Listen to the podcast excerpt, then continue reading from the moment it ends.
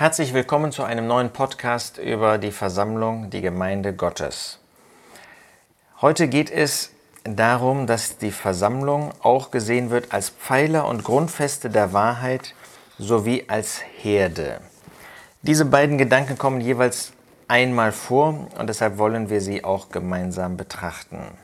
In 1 Timotheus 3, Vers 15 sagt der Apostel Paulus zu Timotheus, die Versammlung des lebendigen Gottes, der Pfeiler und die Grundfeste der Wahrheit. Bei dem Pfeiler und der Grundfeste der Wahrheit sind wir sehr eng angelehnt an den Leuchter. Allerdings habe ich den Eindruck, dass es bei dem Pfeiler und der Grundfeste der Wahrheit nicht allein wie bei dem Leuchter um die örtliche Versammlung geht, sondern dass wir hier durchaus die Versammlung in ihrem weltweiten Charakter, in, ihrer weltweit, in ihrem weltweiten Miteinander vor uns haben. Wir haben gesehen, dass bei dem Leuchter die Verantwortung der örtlichen Versammlung betont wird, nämlich dass sie lebendiger und aktiver Zeuge für Christus und die Wahrheit sein soll. Auch als Pfeiler und Grundfeste der Wahrheit macht die Kirche eben diese Wahrheit sichtbar. Aber das tut sie allein schon durch ihre Existenz. Sie ist dieser Pfeiler und die Grundfeste. Das heißt, da ist nicht so sehr die Frage, ob sie das tut, sondern wie sie das tut, ob sie es wirklich klar und deutlich tut. Bei dem Pfeiler dürfen wir nicht daran denken, dass es sich um eine tragende Stütze handelt, ja, ein Haus, das sozusagen auf diesem Pfeiler ruht, sondern es ist mehr ähm, eine Repräsentation, ähm, eine Präsentation sozusagen der Wahrheit. Ähm, es sind, heute würde man vielleicht denken an, an elektronische Werbetafeln. Im Altertum äh, waren das vielleicht irgendwie freistehende Pfeiler oder Obelisken, ähm, wo etwas über die Größe, über die Herrlichkeit, über die Schönheit dessen, was ein, ein Herrscher darstellen wollte, äh, zu sehen war. Gerade Siege ließen alte Herrscher eben über diese Obelisken sozusagen verkünden. Eine Zeit lang sprach man von Litfaßsäulen, ja, an denen so sozusagen so ein Pfeiler zu sehen war. Ja, und die Versammlung, die örtliche Versammlung wie die weltweite Versammlung soll etwas, haben wir hier gelesen in 1 Timotheus 3, von der Wahrheit deutlich machen. Das ist eben vergleichbar mit dem Gedanken des Leuchters. Man soll etwas von Gott und von Christus sehen, von der Herrlichkeit Gottes, von der Liebe, von dem Licht des Herrn Jesus. Man soll die biblische Wahrheit über den sündigen Menschen und über den liebenden Gott, auch den heiligen Gott feststellen. Man soll etwas über die Bekehrung und die Vergebung von Sünden in der Versammlung sehen.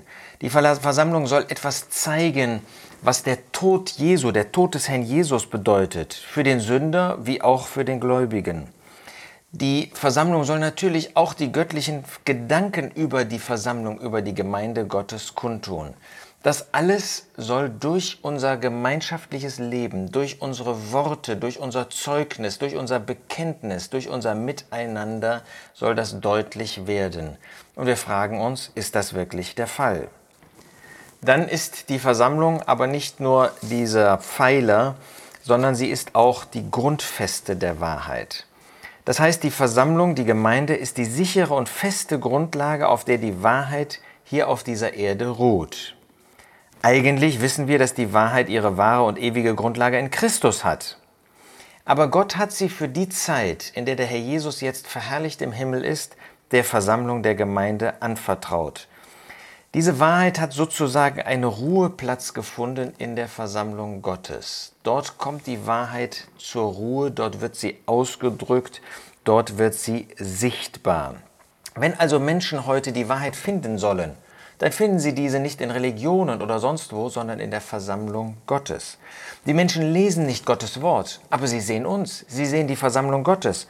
Und da ist die Frage, ist die Wahrheit da zu sehen? Können die Menschen diese Wahrheit eben in der Versammlung Gottes, in dieser Grundfeste erkennen. Wer also ein biblisches Zusammenkommen sucht, der wird prüfen, der muss prüfen, ob in diesem örtlichen Zusammenkommen, wo er hingehen möchte, die Wahrheit wirklich fest etabliert ist. Wird der Herr Jesus zum Beispiel als das Haupt des Leibes der Versammlung festgehalten? Ja, das heißt, wird in dieser mm, örtlichen Versammlung, in diesem Zusammenkommen, wird er als der ewige Sohn Gottes gesehen? Wird er als der wahre Mensch gesehen? Wird er anerkannt und festgehalten als die Person, die jetzt verherrlicht zur Rechten Gottes thront?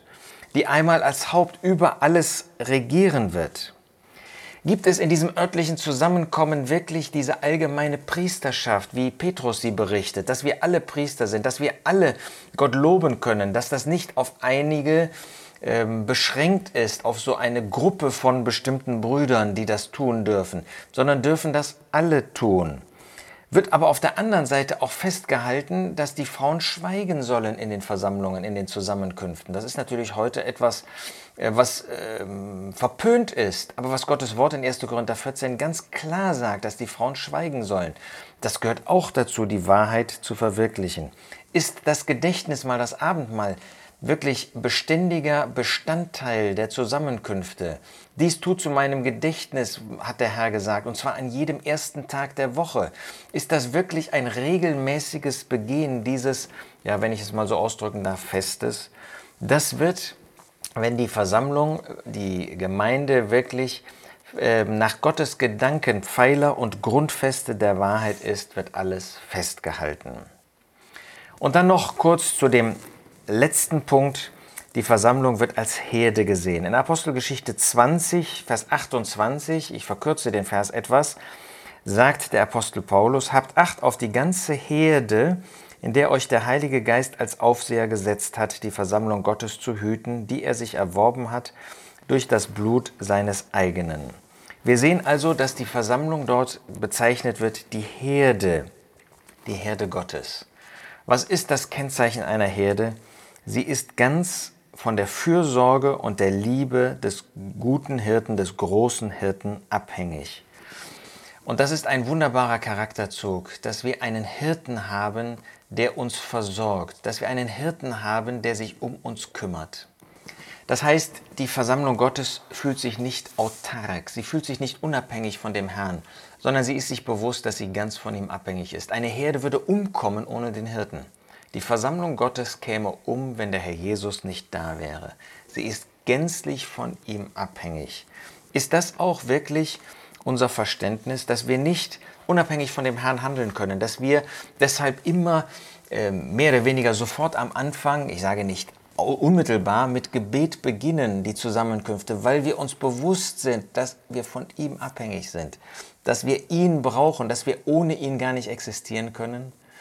Die Herde, ein wunderbares Bild davon, dass er sich um uns kümmert, dass der Herr, der Herr Jesus, dieses Haupt der Versammlung ist, in Liebe und Fürsorge für sie tätig. Wir haben einen guten Herrn und weil er der gute Herr ist, weil er dieser fürsorgliche Herr ist, ist es auch wunderbar, zu seiner Versammlung, zu seiner Gemeinde gehören zu dürfen.